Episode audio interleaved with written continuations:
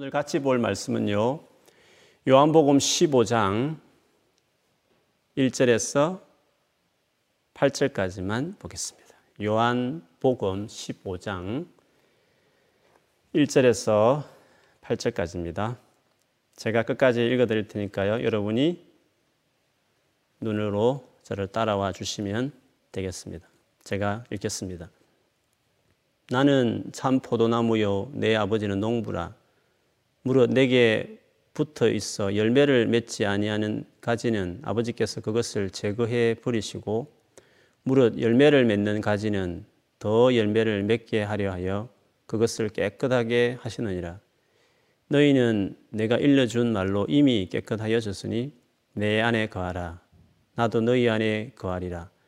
가지가 나무에 붙어 있지 아니하면 스스로 열매를 맺을 수 없음 같이 너희도 내 안에 있지 아니하면 그러하리라. 나는 포도나무요 너희는 가지라 그가 내 안에 내가 그 안에 거하면 사람이 열매를 많이 맺나니 나를 떠나서는 너희가 아무것도 할 수 없습니다. 사람이 내 안에 거하지 아니하면 가지처럼 밖에 버려져 마르나니 사람들이 그것을 모아다가 불에 던져 사르느니라. 너희가 내 안에 거하고 내 말이 너희 안에 거하면 무엇이든지 원하는 대로 구하라. 그리하면 이루리라. 너희가 열매를 많이 맺으면 내 아버지께서 영광을 받으실 것이요. 너희는 내 제자가 되리라. 아멘. 우리 한번 믿음을 다시 어, 선포하면서 우리 나갔으면 좋겠습니다. 옆에 가족 있으면 가족을 향해서도 같이 선포하십시오. 올해는 기도로 반드시 돌파할 것입니다. 올해는 기도로 반드시 돌파할 것입니다. 아멘. 여러분, 사람이 태어나서 성장할 때는 다 단계가 이렇게 있는 것 같습니다. 우리 네 살 좀 돼가는 우리 여준이가 노는 것도 이렇게 나이가 들면서 나이가 든다는 말이 좀 이상하지만 자라가면서 달라지는 것 같아요.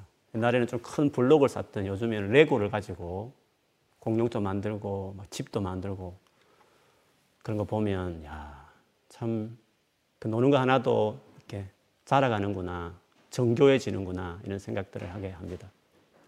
공부만 해도 여러분 다 단계가 있습니다. 수학 문제를 풀어도 구구단부터 외워야 기초가 튼튼해야 다음부터 더 큰 문제를 풀게 되고 운동을 하나 해도 악기 하나 다루어도 그 기초라는 게 다 단계가 있기 마련입니다.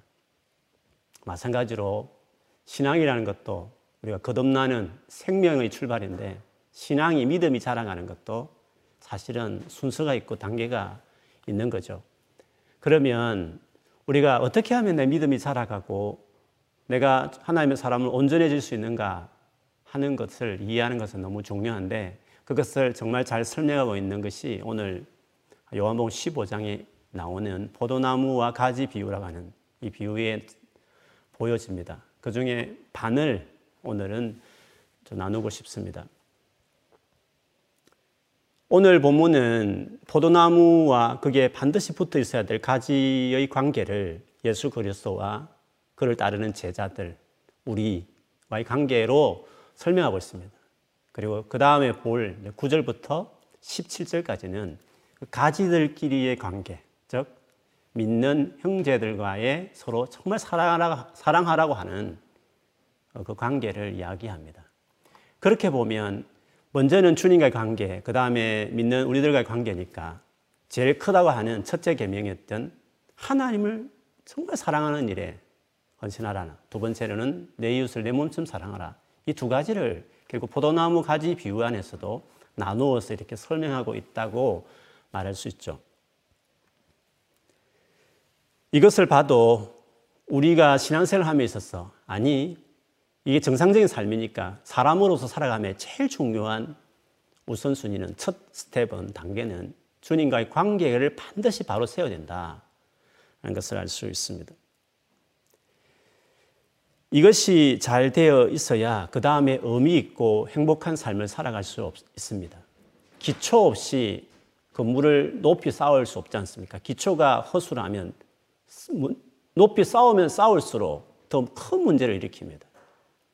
우리의 삶에 이 젊은 날에 더 나이가 들기 전에 우리의 매일매일 삶, 하루 일과를 시작하기 전에 제일 먼저 주님과의 관계를 쌓는 일에 헌신하지 않으면 앞으로 사회에서 잘 나갈수록 더 높아질수록 우리 인생에 더큰 문제를 일으킬 수 있다는 것을 기억해야 합니다. 그런 점에서 주님과의 관계를 건강하게 튼튼하게 세워야 높은 집을 지어도 더 많은 것들을 주어져도 그걸 감당해낼 수가 있죠.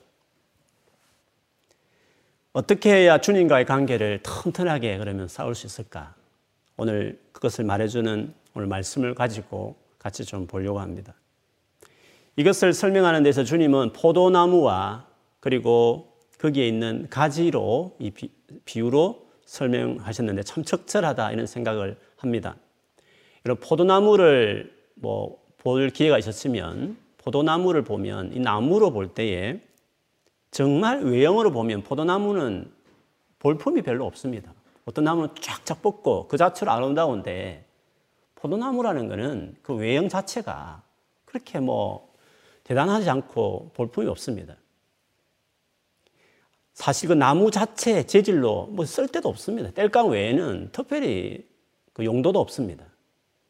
이 포도나무의 가치는 포도나무가 진짜 가치가 있으려면 열매에 있는 겁니다. 열매가 있어야 이 포도나무의 가치가 있는 거죠. 열매 맺지 못하는 포도나무, 나무 자체도 쓸데없는 것이기 때문에 사실 그 가치가 없는 거죠. 그래서 포도나무를 키우는 농부에게 제일 기대하는 것은 그게 맺혀질 열매를 기대하는 것이죠. 예수 믿는 우리들도 이 포도나무에 있는 가지에 비교되었다는 것은 우리 자체도 사실 볼품이 없다 그 자체로 보면 타락한 죄인에 지나지 않으니까 아무 쓸모 없는 오히려 하나님께 지장만 주는 그런 존재들이죠. 식인 상어가 동해에 나타나도 몇 명 못 죽입니다. 그러나 사람이 한 번 마음 먹으면 몇 천만 명도 죽이는 것입니다. 그런데 이렇게 볼품 없는 포도나무 가지처럼 우리가 볼품 없는 존재들이지만 그러나 열매를 맺기 시작한 인생이 되면 놀라운 가치가 나타나게 되죠. 근데 오늘 본문의 비유에 말하는 이 포도나무는 대단합니다. 왜냐 농부 자체가 하나님이십니다. 그리고 포도나무 자체가 예수 그리스도십니다. 1절에. 그리고 우리는 거기에 붙어 있는 가지입니다. 우리가 정말 볼품 없고 세상에 지장을 주는 존재지만 그런 농부도 대단하시고 포도나무 자체도 아예 문제없는 열매를 맺을 완전한 영양분을 다 가지고 있는 나무이니까 그 가지인 우리가 붙어 있기만 하면 열매 맺기는 너무 쉬운 당연한 것이라는 것을 알 수 있습니다. 그래서 우리가 아무리 볼품 없어도 농부가 대단하고 포도나무 자체이신 예수님이 대단하니까 우리 아무 문제가 안 되는 거죠. 단 조건은 가진 우리가 그게 붙어 있는, 붙어 있기만 하면 된다. 그것을 이 비유에서 강조하고 있는 것입니다. 만일에 붙어 있지 않다면 아무 소용이 없는 거죠. 그렇게 말하면 그거 쉽네, 뭐. 붙어 있기만 하면 되는 걸 누가 못하겠어. 여러분, 그렇게 생각되지 않습니까? 그 쉬운 것인데 불구하고. 그런데 사실은 우리의 삶을 보면 생각은 그렇게 해요. 주님 관계가 제일 중요하다. 이렇게 생각은 해요. 그러나 우리의 일상을 보면 붙어 있는 일을 소홀히 해요. 마치 내가 내 힘으로 내 노력으로 열심히 공부하고 내 노력으로 내 계획으로 내 인생을 행복하게 생각한다고 생각하는 것들이 더 많지. 정말 붙어 있는 이 수고가 중요하다. 얼마나 우리가 하루 일과 가운데 붙어 있기 위해서 하는 어떤 노력들인 주님 앞에 머물며 주의 말씀을 구하고 주 앞에 마음을 쏟아 의지하는 기도를 드리고 있는지를 한번 보십시오. 이 쉽고 간단한 일인데도 불구하고 주님을 않게 거하는 붙어 있는 가지 역할을 내가 얼마나 하고 있는지를 보면 말은 주의 관계가 중요하다 하지만 사실은 생각이 있을 뿐이지 실제로 내 인격과 내 삶의 태도는 붙어 있는 게 아니라 떨어진 가지처럼 가지가 독립적으로 노력하면 세상을 잘 살 수 있다는 내 인생 행복하게 살아갈 수 있다고 생각하면서 살아가는 모습이 사실 우리에게 더 많이 있지 않습니까? 그래서 우리가 열매 맺는 삶, 우리의 인생에 볼품 없는 포도나무 가지 같은 우리들이 열매 맺는 삶을 살기 위해서 우리 자신의 노력에 있지 않고 농부 대신 하나님이 쉬지 않고 수고하고 계시고 얼마든지 내 인생에 열매를 맺게 하실 충분한 영양분과 자양분을 품고 계신 포도나무이신 예수께 그하고 관계 맺는 이 일이 얼마나 중요한가, 그것이면 충분하다는 믿음을 가져야 하는 것입니다. 그래서 우리가 얼마나 신앙생활을 잘하는가, 우리가 얼마나 우리의 삶을 풍성한 열매 맺는 삶을 살 것인가 하는 것은 하나님의 사랑에 주 예수 그리스도의 은혜에 성령과 교통하심에 얼마나 나를 맡기고 의존하고 살아가는지 그것에 달려 있음을 우리가 잊지 말아야 되겠습니다. 이런 기본적인 중요한 컨셉을 가지고 그러면 좀 더 구체적으로 어떻게 주님과 바른 관계를 맺고 살 수 있는지 오늘 본문을 보면서 좀 같이 살펴보겠습니다. 먼저 이런 주님과의 관계를 어떻게 맺기 시작했는가, 어떻게 맺어졌는가, 그걸 먼저, 시작을 먼저 아는 것이 그 관계를 깊이 가지는 그 다음 스텝을 이해하는데 도움이 될 것 같습니다. 오늘 1절과 3절에서는 어떻게 우리가 주님과 관계가 맺어졌는가 그것을 이야기하고 그 다음에 4절부터 뒤에는 그런 관계에 맺어졌으니까 이제는 그 안에 완전히 거하려고 그 관계에 헌신하라는 말씀으로 이어서 나오고 있고 그렇게 하지 않을 때 가지가 얼마나 비참한 삶을 살게 되는지를 이렇게 비유해서 설명하고 있습니다. 1절과 3절에서 보면 우리가 가진 우리가 포도나무이신 예수께 붙어 있게 된 그 계기를 어떻게 설명하느냐면 내 말로 너희가 깨끗해졌다. 깨끗해짐에 대한 이야기로 설명을 하셨습니다. 그 위에 보면 열매 맺는 붙어 있는 것이 되기 위해서 깨끗게 하신다고 말씀하셨고 3절에 보면 그런데 너희는 내가 일러준 말로 이미 깨끗해졌다. 그러므로 이제 4절에 내 안에 거하라는 말씀이 주어지는 것입니다. 그러므로 주님 안에 거하기 전에 먼저 주의 말씀으로 깨끗하게 지어져서 붙어 있는 일이 먼저 앞서야 되는 거죠. 먼저 있은 다음에 그렇게 되었으니까 이제 거하라는 말씀이 이어졌으니까 먼저 주님의 말씀으로 우리가 깨끗해졌다 이 의미를 먼저 이해하는 것이 중요할 것 같습니다. 왜냐하면 이 말이라는 것이 나중에 거하라고 하는 말을 이어져가는 가운데 7절에 또 나오기 때문에 너희가 내 안에 가내 말이 너 안에 가는 또 말을 또 하시기 때문에 이 말의 의미가 사실은 오늘 본문 전체를 끌어가는 데 있어서 어, 관계를 맺고 그분 안에 거하는 데 중요한 단어가 됩니다. 내가 너희는 내가 일러줄 말로 이미 깨끗하여졌다. 이 의미가 무슨 말일까요? 깨끗해졌다는 이 의미는 요한복음 안에서 보면 13장에 가보면 그 예수님께서 식사하시다 말고 일어나셔서 종처럼 대하에다 물을 담아가지고 제자들의 발을 씻기는 장면이 나오잖아요. 그때 처음에 베드로는 절대 안 됩니다. 뭐 어떻게 이렇게 발을 씻기냐고 했을 때 주님이 따끔하게 그러면 너와 나 상관이 없다고 이렇게 하니까 베드로는 도리어 그럼 몸까지 다 씻어주세요 이렇게 예수님께 말을 하죠. 그때 주님이 하신 말씀이 있잖아요. 이미 너희들은 다 깨끗해졌기 때문에 발만 씻으면 되는 것이다. 그러나 어떤 자는 아직 깨끗하지 않았다. 깨끗해지지 않았다는 말씀을 하셨습니다. 그 사람은 가룟 유다를 지칭하는 것이었어요. 그렇게 보면 깨끗해진다, 깨끗하지 않다 이 의미는 진짜 예수 그리스도를 나의 구주로 받아들인 구원을 받은 생명 관계에 들어온 사람을 깨끗해졌다 이런 표현을 쓰고 깨끗하지 않다 이 의미는 주님과 아직 관계 맺지 않은 아직 구원받은 것이 아닌 상태를 표현할 때 이 표현을 쓰는 것입니다. 그런데 내 말로 너희가 깨끗해졌다 이미. 즉 내가 전한 이 말로 인하여 너희가 나를 믿고 구원을 받게 되었다. 이런 표현이지 않겠습니까? 그러면 여기서 깨끗게 한 이 말, 주님과 관계를 맺어 진짜 예수님의 생명의 관계에 들어가게 만든 제자가 되게 한 이 말은 어떤 말일까요? 그거는 구원받게 하기 위해서 필요한 메시지죠.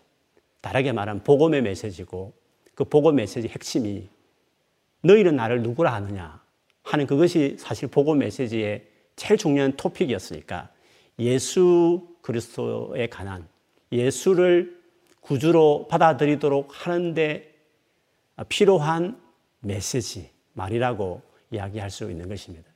그래서 예수님이 너희는 3년 동안 내가 메시아임을 알게 하는 내 말을 전했고 그 말을 받아들임으로 구원을 받은 그리고 깨끗해졌고 관계를 맺었으니까 관계 맺은 이 상태에서 이제 거하는 일에 헌신하라 이런 식의 말씀으로 이어지는 것이라고 볼 수 있습니다.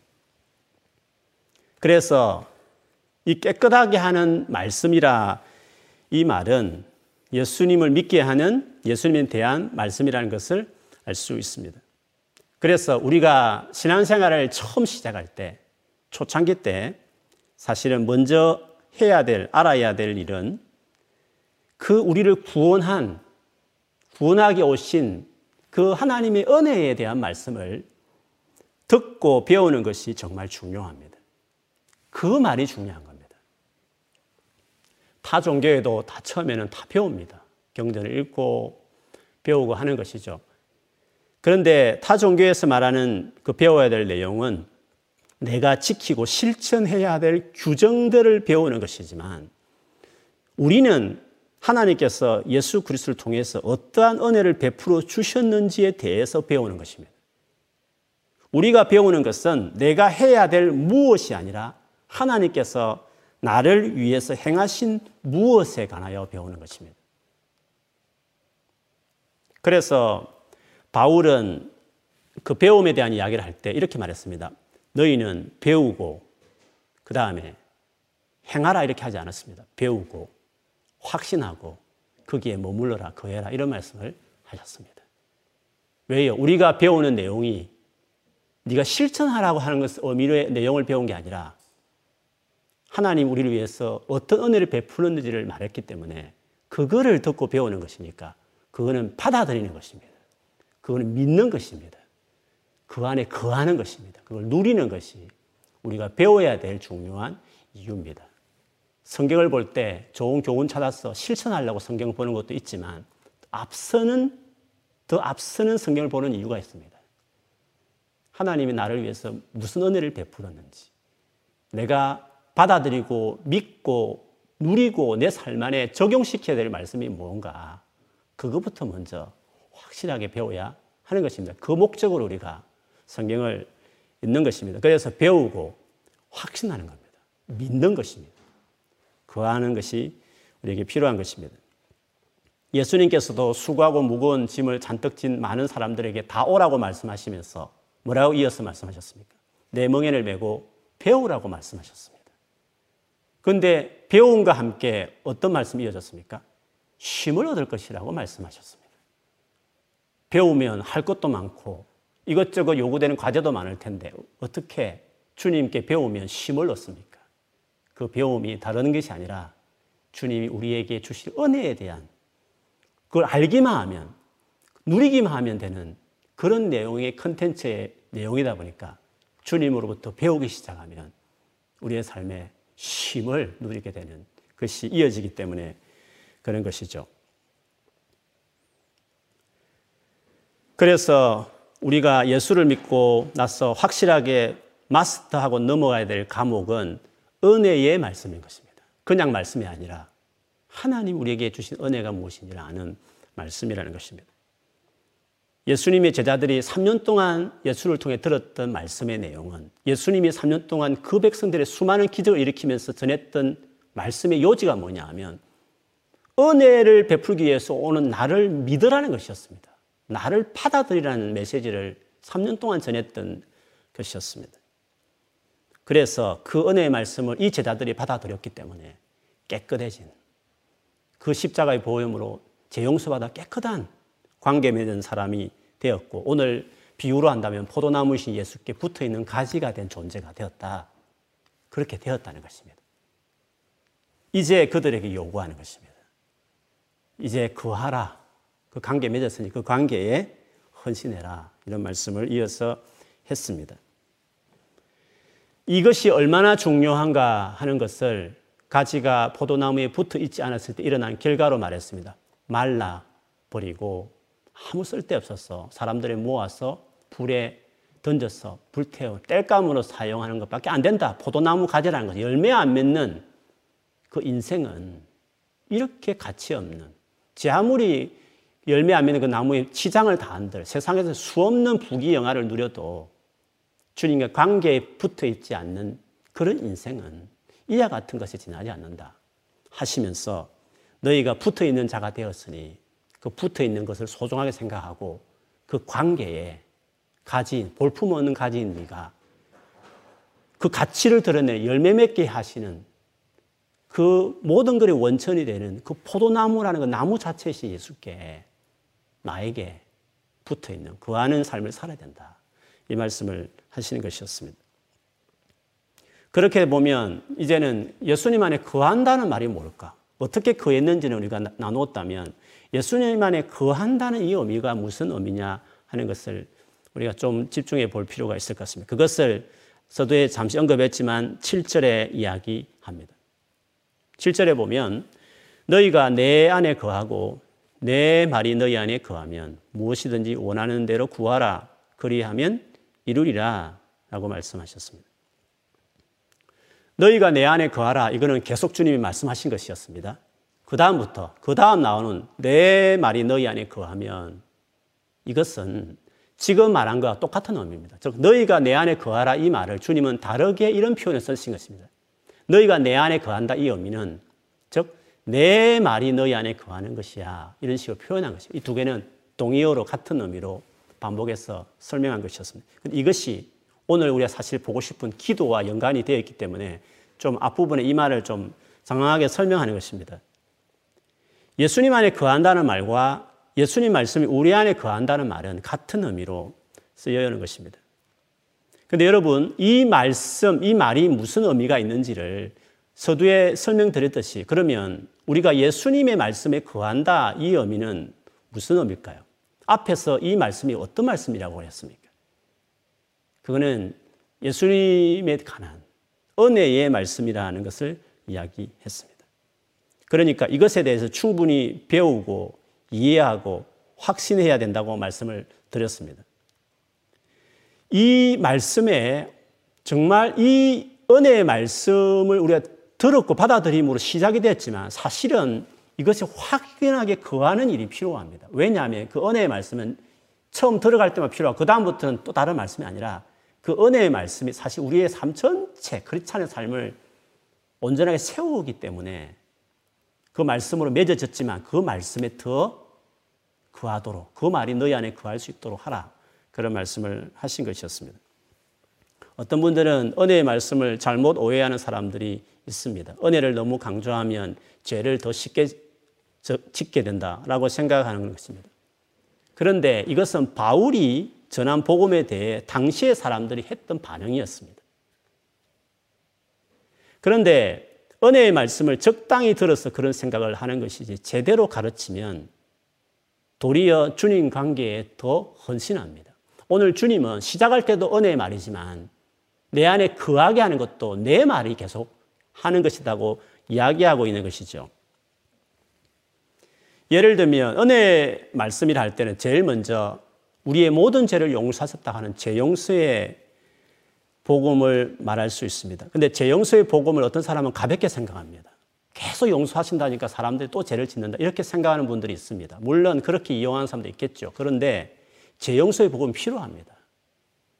죄용서의 복음이 왜 필요하냐면 주님과의 관계에 대해서 포기하지 말고 계속 하라고 하는 격려용이기 때문에 그렇습니다.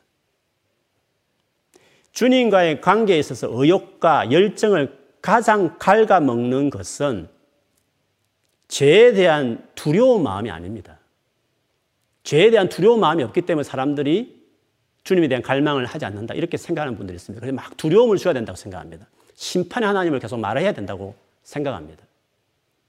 그런데 물론 그것들이 자극이 되어서 볼볼 떨면서 이러면 벌 받을 텐데 한 대 맞을 것 같은데 하면서 주님 앞에 기도할 수 있습니다. 그런데 갈망이라는 것은 두려움의 발로가 되면 안 됩니다. 경건한 경외감이 있지만 진짜 주님에 대한 갈망과 열정은 그런 두려움으로 시작되는 것이 아니라 진짜 이것을 갉아먹는 요인이 되는 것은 죄책감입니다. 죄책감은 주님에 대한 열정을 갉아먹습니다. 탁 길을 꺾어버립니다. 자신에게 못 나가게 하는 감정이 죄책감이거든요. 어린아이 같이 금방 잘못해놓고도 아파하고 달려가는, 용서받고 나서 그냥 달려가는 이런 마음이 되는데, 죄책감은 주님 앞에 나가 기도를 하지만 두려워서 기도를 하는데, 죄책감이 여전히 있는 상태에서 하는 기도들은 갈망과 확신 가운데 하는 기도들이 아닙니다. 그래서 죄책감이 사실은 주님과의 관계에 열정과 갈망을 갉아먹는 어, 그 나쁜 영향을 주는 것이죠. 그런데 이 죄책감을 극복할 수 있는 방법이 뭔지 아십니까? 죄 용서의 복음입니다. 죄 용서. 주님이 너를 여전히 사랑한다. 그럼에도 불구하고 너를 여전히 귀하고 소중하게 여기는 이게 죄 용서의 복음이거든요.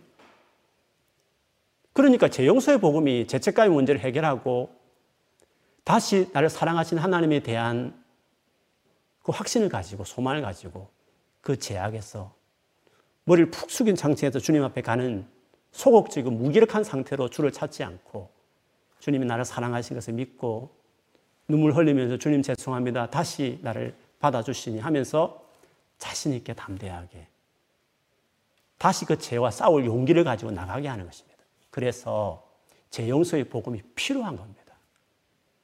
그 복음을 계속 우리가 들어야 되고 전해야 아, 되는 것이죠.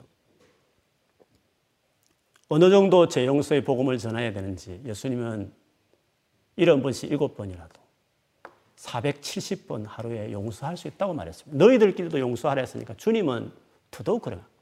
하루에 죄짓고 또 용서하고 또 죄짓고 또 용서 구하고 470번 그렇게 해도 주님은 받아주겠다고 말씀하셨습니다. 그 재용서, 주님이 이 재용서를 가볍게 생각하면 안 됩니다. 그거를 시시하거나 계속 그렇게 하니까 사람이 죄를 짓는 거 이렇게 그 재용서를 너무 이상, 너무 그 말을 자꾸 하니까 사람들이 이상해진다고 생각해요. 그렇지 않습니다. 진짜 죄책감에 괴롭히는, 괴로움을 당하는 사람들에게는 이렇게 용서하신 하나님의 이 용서의 사랑에 대해서 그걸 알아야 하는 것입니다. 어수룩하게 교리적으로 아니까 이용하는 것이지. 진짜 우리를 470번 달려와도 용서를 구해도 용서해 주라고 하시는 이 주의 마음은 주님이 그렇게 하시는 겁니다.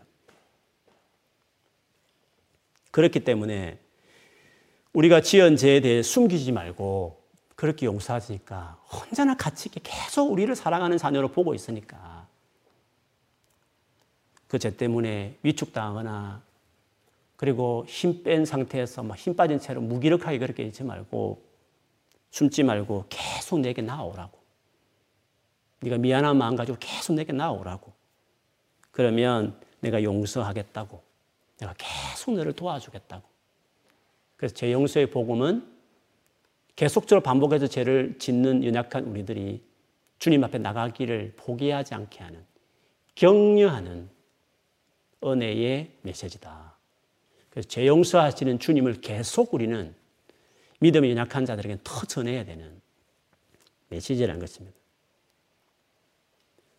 어떤 분들은 계속 죄를 짓는 게 죄송하고 어차피 또 짓는 걸 회개하면 뭐해? 라고 생각하고 말할 수 있을지 모르겠지만 그렇지 않습니다. 그렇게 생각하지 말고 계속 나오라. 계속 나오라. 나는 니처럼 그렇게 옹졸하지 않아. 세상 사람들도 그렇게 어, 나는 너와 가, 그런 사람과 같지 않아. 나는 계속 받아주는 사람이야. 네가 내 사랑을 몰라서 그렇지. 나는 진짜 하루에 470번도 용서할 수 있는 사랑이 많은 네 아버지야. 그러니까 계속 나오라고. 금방 세워지는 게 아니야. 계속 나와야 된다고. 어, 제 영수의 복음으로 일어서야 되는 것입니다. 그런데 여러분, 이런 마음, 진심으로 죄를 이기고 싶고, 근데 넘어지고 또 일어서는 이런 반복들이 반복될 것 같지만요.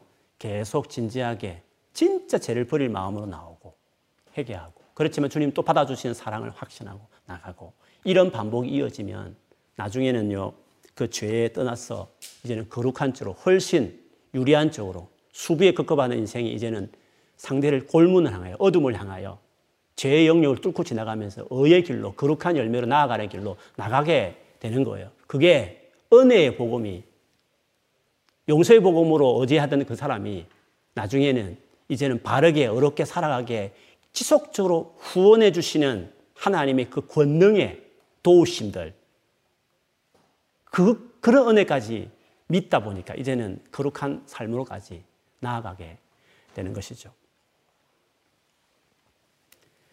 그래서 은혜의 소극적인 면은 죄 용서라는 즉 죄와 싸우는 일을 포기하지 말라는 격려용이라면 은혜의 적극적인 측면은 주께서 실제로 죄를 짓지 않도록 은혜를 베풀고 계시니 어려운 삶으로 나아가라고 도전하고 가능하니까 명령하는 아, 그런 말씀이 되는 것입니다. 그래서 나중에 그 은혜가 우리에게 더 다가오기 시작하면 이제는 좌로나 우나 치우치지 않고 다 주의 말씀을 지켜 행하는 사람으로까지 세워지는 것입니다. 무엇이요? 은혜가. 처음부터 끝까지 은혜의 말씀이 이렇게 우리를 세우는 것입니다. 그래서 말씀에, 말씀에 의해서 관계도 맺었지만 그 관계 맺은 것을 지속적으로 열매 맺는 정도까지 깊은 관계 나가게 하는 것도 네가 들었던 그 말씀, 내 말이 너희 안에 거하게 됨으로 된다. 그렇게 말씀하시는 것이었습니다. 오늘 기도에 대해서 말씀을 제가 수요일마다 나누는데 오늘 이 주님과의 관계가 기도와 얼마나 중요한지를 우리 연결해서 좀 이해할 필요가 있습니다. 주님과의 관계가 어떻게 성장하느냐에 따라서 우리 기도가 달라집니다. 그래서 우리의 기도는 단순히 우리가 어떤 문제가 있기 때문에 해결해 달라는 또 내가 바라고 원하는 것이 있다. 주님 앞으로 해주세요, 도와주세요, 인도해 달라고 하는 어떤 그런 측면에 드리는 기도에 머물지 않습니다.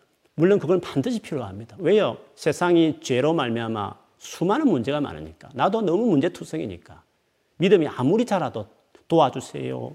좀 문제 해결해서 이 기도는 우리가 죽을 때까지 합니다. 이걸 기복신앙이라 말할 수 없습니다. 믿음이 아무리 자라도요, 우리는 끝까지 그걸 의지하며 그 기도를 해야 되는 것입니다. 우리 기도의 중요한 부분을 차지하는 게 맞습니다. 그러나 우리의 기도는 거기에 머물지 않습니다. 거기만 머물면 그 이방인의 기도입니다. 이방인의 기도는 다 그 기도에 머물러 버리는 것입니다. 우리의 기도는 뭡니까? 우리 기도는 주님을 관계를 맺었으니까 관계 맺어진 그분과 쉐어하고 펠로십을 가지고 더불어 살아가는 그 목적에 이 기도가 자리를 잡고 있기 때문에 그게 우리 기도의 제일 중요한 의미가 있는 것입니다. 관계, 교제, 그것을 위해서 기도가 있는 것이지. 내 필요를, 내 자신의 뭔가를 해결하는 수단으로 기도가 있는 게 아니라 기도하는 대상인 그분과 나와의 펠로십에서 이루어지는 제일 중요한 포지션을 차지하고 있는 것이 기도인 거죠.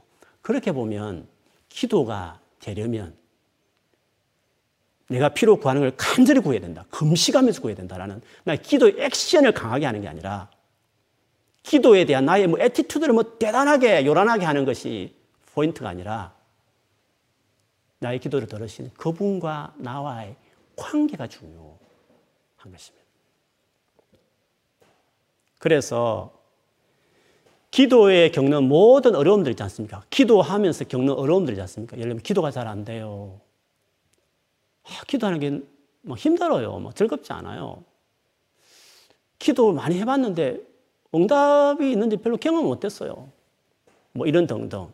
기도 자체가 겪는, 기도 안에서 겪는 어려움들 있지 않습니까? 기도가 너무 어려운 여러 가지 이유가 있지 않습니까? 근데 여러분, 그 기도의 그 어려움에 대한, 물론 여러 가지 이유가 있겠죠. 뭐 사탄이 방해하는 영적인 문제도 있을 거고 여러 가지 있겠지만, 그래 제일 중요한 이유는 주님과 나의 관계 자체에 문제가 있는 거예요. 주님의 관계 자체가 뭔가 지금 어수룩한 겁니다. 지금. 낯선 겁니다. 낯선 사람과 엘리베이터 한번 타보세요. 잠시 몇 초도 그게 어려운 겁니다. 있는 자체가 어려운 것입니다. 기도에 대한 어려움은 현재 주님과 당신과의 관계에 어려움의 한 측면과 같은 것입니다. 아무리 사랑하는 부부도요, 관계가 문제 생겨 보십시오. 대화가 어려운 겁니다. 기도가 대화인데, 주님과의 대화가 어려운 것은 나와 주님의 관계 자체에 뭔가 낯설거나, 그렇게 많은 시간을 안 보냈거나, 아니면 뭔가 문제가 있거나, 그렇게 했기 때문에 관계 안에 이루어지는 중요한 툴인, 도구인 기도가, 그게 대화인 그 기도가 어려운 것입니다. 그래서 우리가 기도가 잘 되려면 풍성해지려면 주님과의 관계가 좋아야 하는 것이죠. 그거를 요한복음 8장 31절 32절에 보면 예수님이 자기를 믿는 유대인들에게 하셨던 그 유명한 말씀이었습니다. 여기서 예수를 믿었다 이 의미는 진짜 예수님이 제자가 되었다는 말보다는 예수님에 대해서 좋게 생각했다 그런 뜻입니다. 그런 유대인들에게 예수님이 하신 말씀이 있었습니다. 내 말에 거해라. 오늘 말씀. 내 말에 거해라. 그러면 내 진짜 참 제자가 될 것이다. 그리고 진리를 알게 될 텐데 그 진리가 너를 자유하게 할 것이다. 이런 말씀을 하셨습니다. 여기서도요, 내 말에 거하는 의미가 무슨 말입니까? 내 말에. 그 말이 어떤 말인데요? 요한복을 말하는 그 수많은 말들이 뭔데요? 생명의 떡이다, 세상의 빛이다. 그 모든 말씀이 다 예수님 당신 자신에 대한 말씀이 당신이 믿으라는 말씀이셨습니다. 그 말에 거하라 이 말은 나와의 관계에 헌신하라 그 뜻이었습니다. 적당히 그냥 긍정적으로 동의하고 예수님 좋게 생각해요. 예수님 좋은 분이라 생각해요. 그렇게 긍정적으로 생각하는 게 아니라 그냥 연예인 보듯이 세상에 좋은 사람 대하듯이 하는 게 아니라 직접 관계를 맺는 결혼 관계처럼 헌신하는 관계로 들어오라 너희들은 유대인들에게 그 요구를 하신 것입니다. 진짜 내 제자가 되라는 것이었습니다. 그렇게 할 때 자유를 경험하는 것이야. 라고 말씀하신 것이었습니다. 그러므로 오늘 말씀이 말한 이내 말이라는 이 말의 의미는 헌신이 들어가 있는 것입니다. 은혜의 복음을 먼저 받아들여서 관계를 맺었는데, 관계를 맺었지만, 그러나 이제 해야 될 일이 있는데, 말씀으로 깨끗해졌는데, 이제 내 안에 거해라.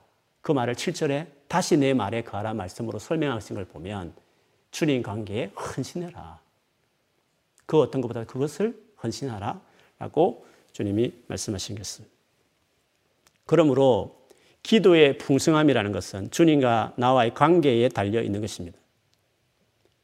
성경을 아는 것과 기도는 그래서 관련이 있는 것입니다. 왜냐하면 성경은 그 은혜의 하나님의 말씀에 대한 책이기 때문에 그렇습니다. 그래서 우리가 자신의 모든 되어지는 삶들을 하나님의 은혜의 관점에서 해석할 정도로 우리가 말씀에 굳게 서 있어야 됩니다. 지난날에 내가 당한 여러 가지 상처라든지 지금 내가 당하고 있는 여러 가지 상황들을 하나님의 은혜의 관점에서 해석해 낼 줄 알아야 하는 겁니다. 은혜의 말씀의 관점에서 자기 인생을 새롭게 재해석할 수 있을 정도로 말씀에 거해야 되는 것입니다. 이럴 때는 좋았다가 이런 문제 생기면 왜 주님이 또 이런 일을 하시는지 자기 인생에 정리가 안 되어 있는 것입니다. 이랬다 저랬다는 것입니다. 체험만 받을 때는 좋고 어떤 문제 생기면 또 어, 디프레스 빠지고 이렇게 되는 것입니다. 어떤 상황 가운데서도 그 말, 은혜의 말씀 안에 거하고 그 말씀으로 모든 상황을 완전히 해석해낼 수 있는 사람, 말씀 굳게 선 그런 사람이 되는 것이 주님 관계가 건강해지는 사람인 것입니다. 그런 사람들은 기도가 다른 것입니다. 그리고 그런 사람들이 기도의 즐거움과 맛을 누리는 사람이 되는 것입니다. 그러므로 기도는 말 그 이상인 것입니다. 기도는 관계라고 이야기할 수 있습니다. 기도의 성장은 평생을 통해서 나아가는 것입니다. 주님과 나의 관계에 같이 자라가는 것입니다.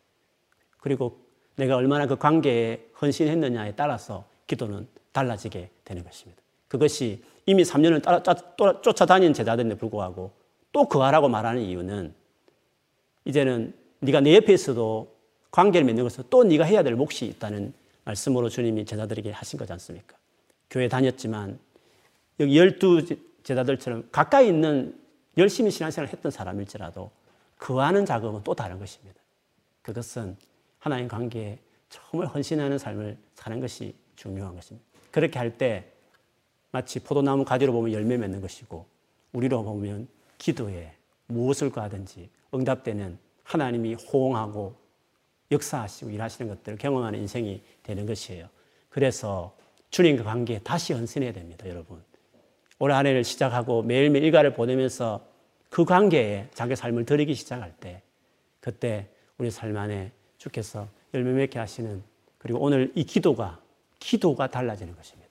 기도는 스킬 아닙니다, 여러분. 많은 시간을 들여서 투자하는 정도의 의미가 있는 게 아닙니다. 금식하고 뭐하고 그런 어떤 그런 의미도 있지만 더 중요한 것은 주님과 나의 관계 안에 내가 어떻게 서 있느냐가 중요한 것입니다. 그 관계 안에서 많이 만나면 오랜 시간을 보내면 더 친해지겠죠. 기도의 양도 중요하고 좀 간절하게 뭔가 다 필요한 것입니다.